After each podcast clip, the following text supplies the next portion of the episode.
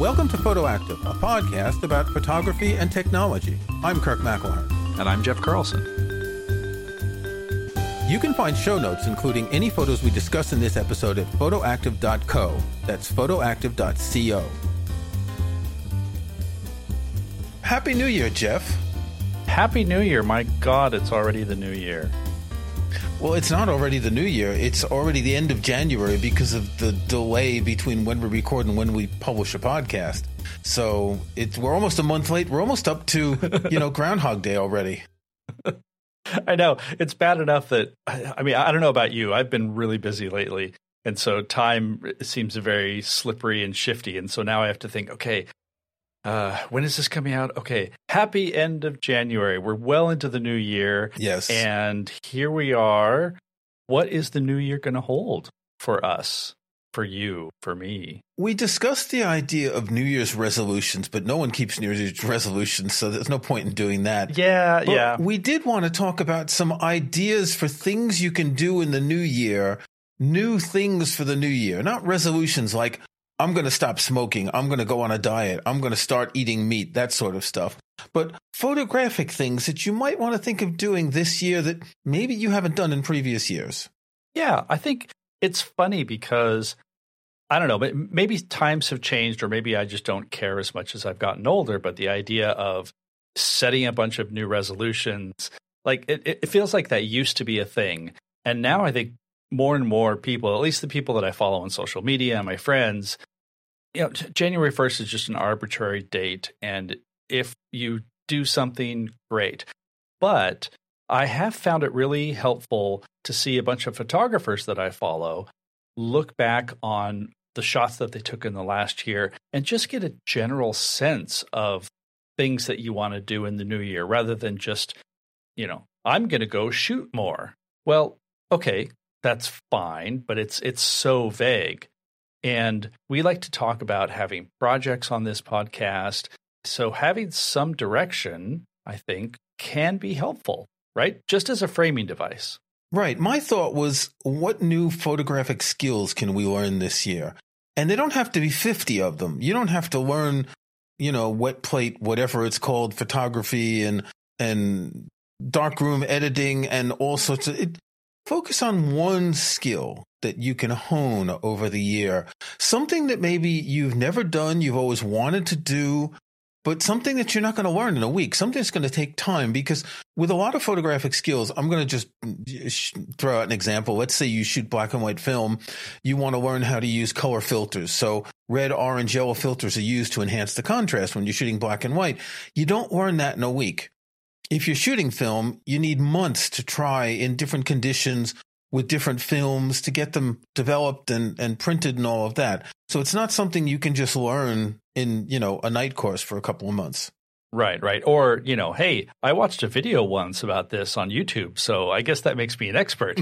because, yeah, as we know, the the more you shoot, the more you you actually do it, the better you get. But uh, it is sort of nice starting the year like this because then you can say, like, I have the freedom and the time to do that. So the question is, do you want to start or do you want me to start? I'll start because I bought something last year and I didn't really use it and I want to learn how to use it. And it's really a basic photographic tool that you know how to use, but that I've just never needed to use. It's a flash. Ah. It's a flash that goes on top of my camera. I bought one specifically for my Leica Q2 monochrome because I like the idea of using the flash during daytime to highlight things, either on camera or off camera. This wouldn't be distant landscapes, obviously. These would be things close. It could be portraits. It could be shots of trees and houses and macro shots and all that.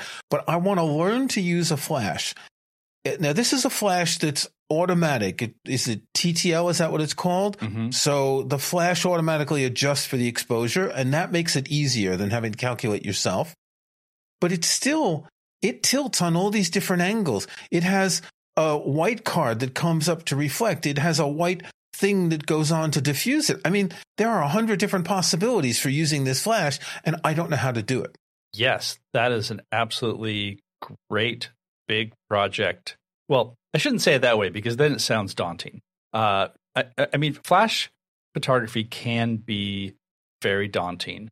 And I think the key is the way you're approaching it, which is I've got a flash that I can put on my camera and I'm just going to accentuate the light because this is definitely one of those things where you can watch a million YouTube videos and you can buy Joe McNally's books. Joe McNally is a master of this. We'll link to uh, our episode with Joe McNally just because uh, I thought it was one of our more fun episodes. Uh, but like he is really, really good at this, and you can go crazy. I mean, you could set up scenes with five or six different flashes working in tandem and right but i just want one and and see one is actually more difficult than using multiple flashes right because you've well it tilts in all directions. Um, if you're outdoors you're pretty much shooting forward and you have the option of the card to reflect and the diffuser and all that. Mm-hmm. um, but if you have two flashes then you have a lot more options. You can have one that's pointing directly from the side and one that's pointing up on the other side. You, you get all sorts of uh, you know angles like that. I want to try with just one flash and see what the possibilities are. There are some street photographers that used flash a lot even during the daytime. And what it does is if you're capturing a person, it kind of makes a vignette around them, right? It lightens the person. And since the exposure is based on the whole frame, it darkens the background. But it's more than that. It can, it can liven up certain scenes. And again, I don't really shoot a lot of portraits. So it's more objects and trees. When you shoot a tree, trees are in shadow, right? And if you try to expose for the branches of the tree, everything behind is generally going to be too bright. So this is the kind of thing I want. How much can I balance the light that I'm getting on a, a close area with the background? Yeah. Well, and that's the key right there because it's very easy. Uh, I think I suffered from this, especially when I first started using a flash, because I was thinking very technically. Um, my the the flash actually the flash that I still use was one that I bought for my Nikon, and it had TTL, and so it was all about like what's the exposure and what's the the amount uh, the the power of the flash and the, the zoom level of the flash. Like there's so much technical stuff that you can get into. And what's key is you have to remember to try to put that stuff aside especially if you do have something where ttl comes into play where it, the camera is going to be doing a lot of the metering and, and dealing with that for you. Because what you're looking at is direction of light and that's something that we do normally because you look at a scene and like like with your tree, maybe you have light that's, you know, hitting the bottom of the tree because of the overhang of the leaves, but you want a little bit more light on the inside. Well, you're still talking about the direction of, of sunlight in that case, but now you have the ability to add your own direction or you know even use that flash at a really low power setting so that you do get a little bit more of that detail without going into without blowing it out. Without blowing it out and without having to rely on increasing the shadows and stuff later in post production right. And so so you're talking about direction of light you're talking about character of light uh, you know w- whether it's it's really hard and direct whether it's diffused and ultimately that gives you more creative choices and you just have to you know, experiment a lot with it. Yes. There is a lot of experimentation and as i said there's the angle there's the do you shoot straight? Do you shoot with the reflecting card behind the flash? Do you shoot with the diffuser on top of it? Do you add another diffuser in front of it? Or do you put it on a tripod and then use a reflector someplace to get some of the light in a different angle? Uh, there are lots of options once you start working with light. Yeah. And yes, it's really complicated when you multiply and have two or three or four or five lights, but it actually might be easier with four or five because you're setting up everything before you're shot. In other words, everything's static. You you you're not walking around with a camera using four or five lights. You're in the studio or you're outdoors, but you're setting everything up. So you know what the light's going to look like. You're doing test shots. Whereas I'll be walking around with my camera doing the same photos that I usually do, but seeing if the flash can enhance them in some ways. Yeah, yeah. I think uh, the more lights that you add, the more uh, complexity you're going to run into. Uh, but I think one thing that you pointed out was key is that in a situation where you're using a lot more lights and you're positioning them, you are controlling your environment more. Right. And if you just have the one flash, you can absolutely control your environment. I mean, like for example, for years, you know, we just come off of the Christmas holiday. I I've used a single flash basically pointed up at the ceiling that I have like sitting on top of my um, TV cabinet when we unwrap presents. So I can take some pictures while we're unwrapping presents, send to the family. And all it does is it just fires a bright pop of light at the ceiling, and that goes up, and then it illuminates the whole space and makes it more makes it easier for the camera to to pick up things more alive. Yeah, more more alive. Um, Be, you know, because Christmas morning in Seattle is pretty dark. it can be really dark. Yes, um, Yeah. you know, and, and so that's a good example of having a single flash with a a controlled environment, and you know what you're doing. So you know, like take that, set that aside, and then the type that you're talking about that sounds like you're most interested in is being able to just wander around and shoot the way you normally shoot, where you're looking for scenes, you're looking for light, and then asking yourself, okay, how can I accentuate this? Maybe maybe I, you know, set this up so that there's just a little bit more light coming from one direction or these flowers are gorgeous, but you know, just a tiny tiny percentage of light, uh, more light on them will boost them in some way. Also, we tend to visit old churches in the area. And that too is interesting to get some extra light. A lot of these have trees around them, so they're shaded. And to get some extra light, particularly inside where it's very dark, but also outside when you want to get the details of some of these buildings. Yeah, definitely. And do they let you use the flashes inside? There's never anyone in these churches. These are little tiny village churches. There's never anyone there. Oh, okay. It's not like there's people actually doing things. I was just thinking of you know the churches I've been to on vacation, but those are usually Yeah, like Notre Dame in Paris. Yeah, they Yeah, probably exactly. wouldn't. Well, it wasn't open when you were there, but they probably not let you use a flash. Yeah, exactly. So my question to you is: You have that goal. What are your steps toward getting there? I don't mean to sound like like super specific, but No, no, no. The the first step is to put it on the camera and just start shooting yes, in in the most normal way, the flash pointing forward to see the results, and then trying the variables and learning how the flash works, talking about power and, and angle and diffusers and all that. But the first step is to just use the raw flash as it is and see what happens. The, because if you're setting up a fashion shoot, you can turn your lights on to get everything set. You know, like in a theater, with a flash, you only see it when you've taken the photo. And when the flash flashes, it looks too bright, even though it's not going to be bright in the camera because the camera is stopped down enough so it's not too bright. So you can't see it until you've got the photos. You can set up a fashion shoot with your lights on permanently to get all the angles just right. And it's actually quite easy when you're doing it that way. Whereas with a single flash moving around, you don't have that option. yeah, yeah. So expect a lot of experimentation.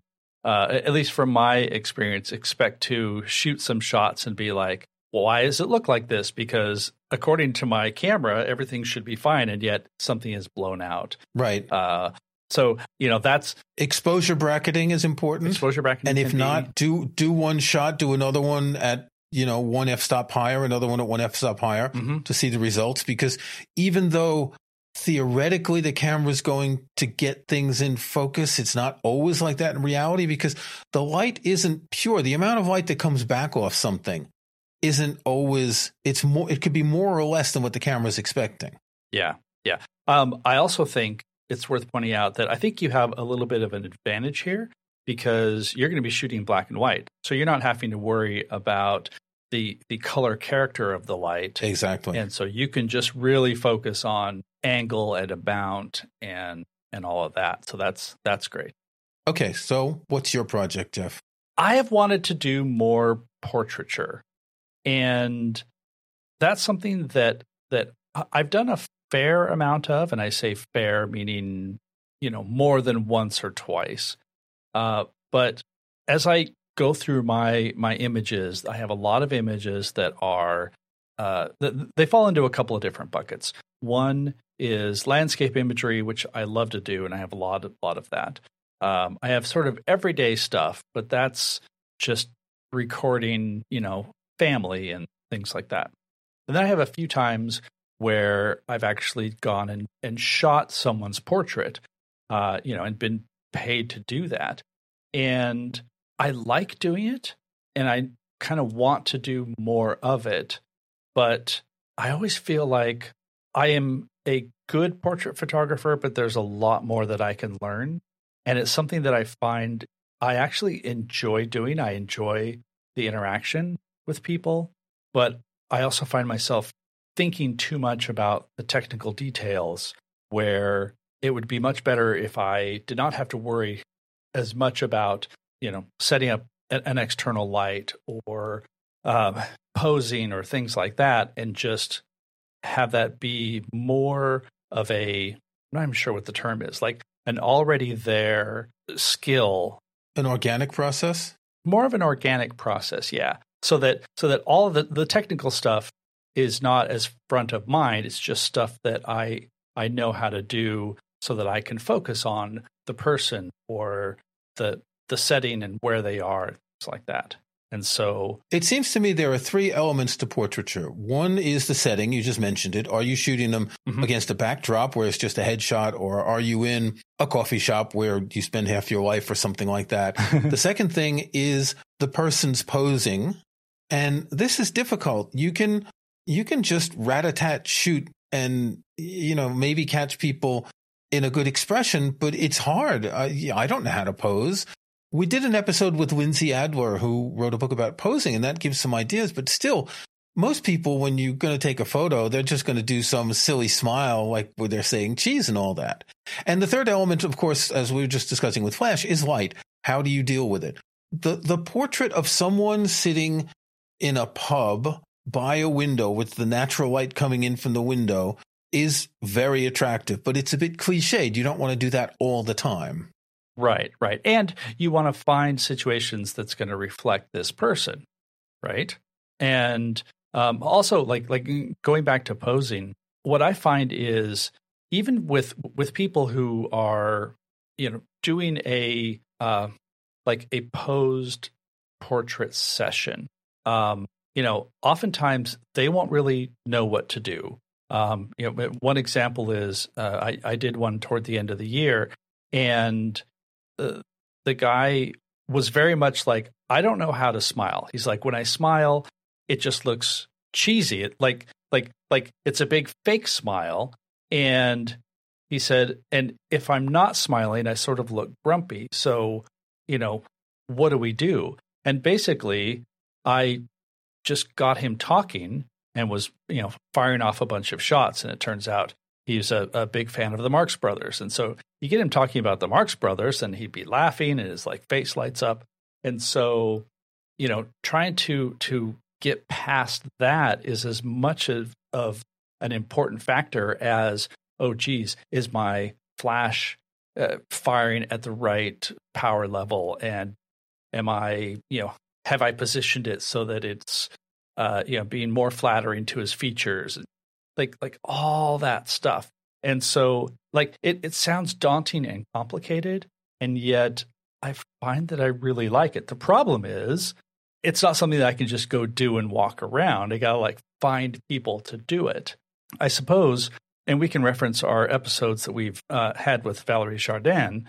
I could go out and just sort of approach people on the street and, and try to shoot their portraits like that uh, that is still an even more daunting prospect for me. To me, that just seems creepy. I I don't I don't use TikTok often, but I do use it every once in a while for writing about stuff. And uh-huh. I've seen someone who walks up to people. I think it's in France. Says, "I'm a street photographer. Here's my work. I'd love to take pictures of you." And so he sits him down on a park bench or whatever, and he gets pictures. Mm-hmm. I don't think I've ever seen the person's face. If he's like 30 years old and he's got a couple of cameras, that's okay. I'm 63 and I kind of look like, you know, the, if I go up to some youngish person, it kind of looks seedy and, and, and I just don't feel comfortable doing that anyway. I just don't like the yeah. idea. Yeah. Well, uh, you know, that, that takes a huge amount of confidence. It takes a huge amount of, uh, I don't know, just presence. You could, you could put an ad on Craigslist, say that you're a photographer with a link to your website and you'd like to take portraits of people. Would you like to have your portrait taken? Come to my house. I will take your portrait. My name is Dexter, right? See, that's the thing. Even if you do that, people are going to be suspicious.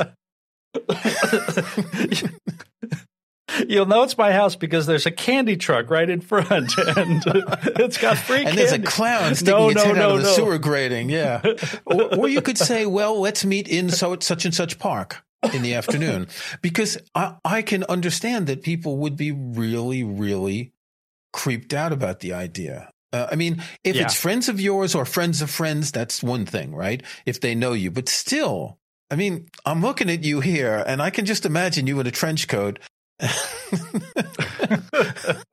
on a rainy day, Oh, this is bad. This is bad.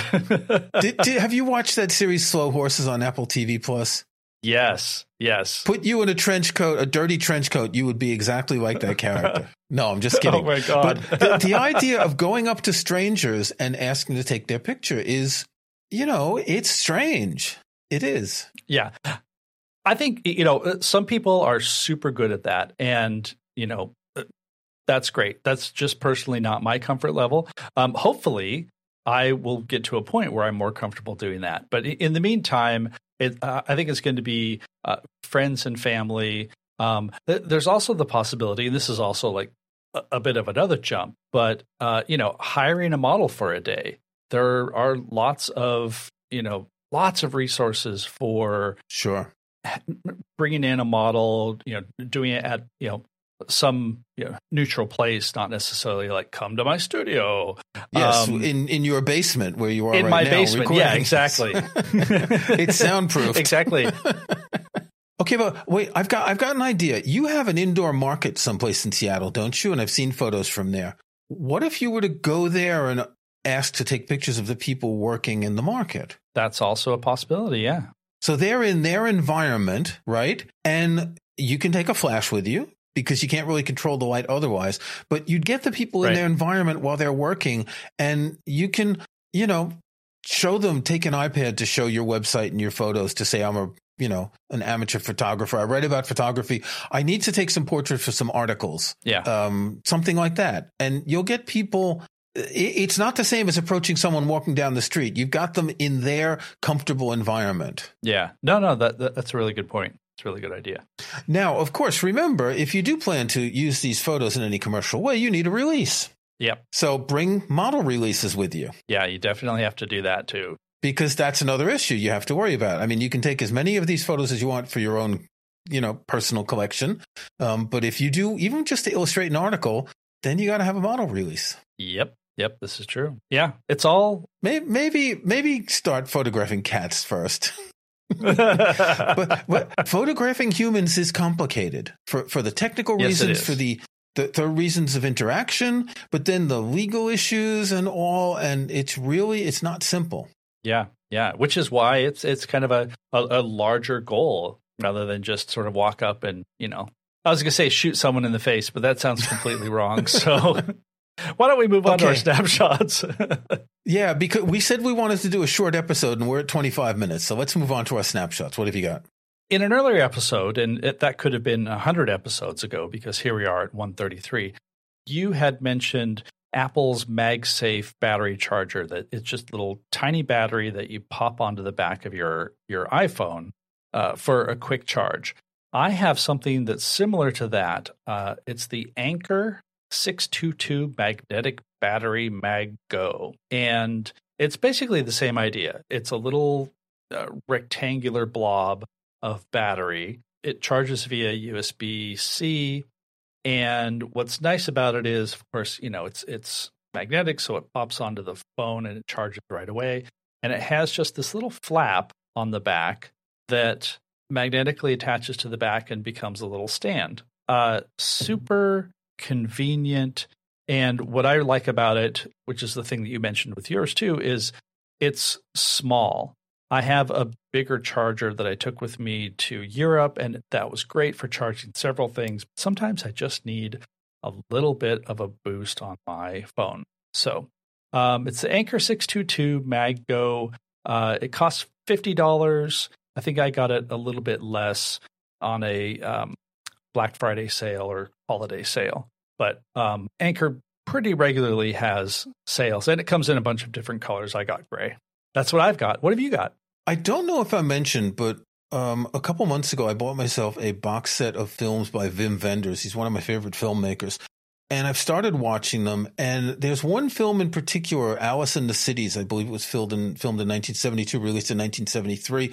It's a sort of a road movie. In fact, it's the first of Wenders' road movie trilogy. And this character, you see him initially someplace like North Carolina. Then he comes up to New York. The air traffic controllers are on strike in Germany, so he can't get a flight home right away. And he meets this woman who wants to go back.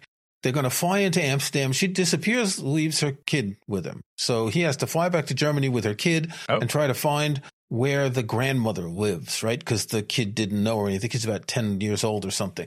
Couldn't happen these days. You couldn't just go onto a plane with some random young girl that's not in your family, right? Um, but what's interesting yeah, about yeah. this film is uh, the character uh, Philip Winter is a journalist, and he's supposed to write an article about traveling around the U.S. But what he's been doing the whole time is he's been using a Polaroid SX70 to take photos of things, and the photos are one of the leitmotifs of the film. As he's going along, he's taking all these Polaroid photos and he's putting them in a box and he's saving them and their memories. And it, it, it the the film is about photography in the same way that it's about this story. Now, the backstory of this is interesting. The SX70 was not yet released, and somehow Wenders got a pre release prototype of it. They had one camera, they had like four boxes of film, and that's it. Uh, there's an interview on the Blu ray that I have where he's talking about this, and I'd already read about this in the past. But he became infatuated with the Polaroid SX70. He's published books of his Polaroids. There was an exhibition in London, I think just before COVID, of his Polaroids. Um, I think there's even a photo of one of them of he drove from New York to California with Annie Leibovitz when she was going to start working for Rolling Stone, and he's got a picture of her driving. So like he met all sorts of famous people even before he was a well-known filmmaker. But the the idea of the Polaroid, and, and in this in this interview that's a special feature on the Blu-ray, he was talking about how magical it was for them back then uh, if you remember the older Polaroids, you would get the film out and then you would have to rub a kind of stick on it, a, a pink stick, and it smelled and it, it would develop. Um, the Polaroid SX70 would develop as you watched it, and it was fascinating. It, it's looking at this now, back at that technology, which was really big in the 1970s. I mean, even Andy Warhol was shooting Polaroids. Yeah. Um, Robert Mapplethorpe, tons of people used the SX70 because of that immediacy. Um, so it's a great film to start with, but the aspect of photography in there, I think, makes it a useful film to mention here. Nice. All right. All right. Until next month, Jeff. until next month, when we have all of our projects uh, well in hand. well, I think we should do a a, a follow up in three months because none of these projects are things that we can talk about in the next episode. Yeah. Oh, so definitely. Maybe in maybe in the spring we can start talking about what we've done after the rainy season here ends and after it's not too cold to go outside, et cetera, et cetera, et cetera, et cetera. All right. See you then.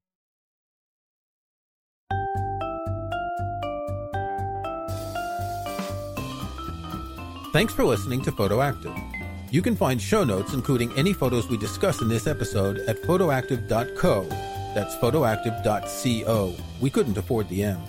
You can join our Facebook group at facebook.com slash groups slash photoactivecast. That's photoactivecast in one word. You can subscribe to Photoactive in your favorite podcast app or on Apple Podcasts. See the links on our website. And think about leaving us a rating or review in iTunes or in your podcast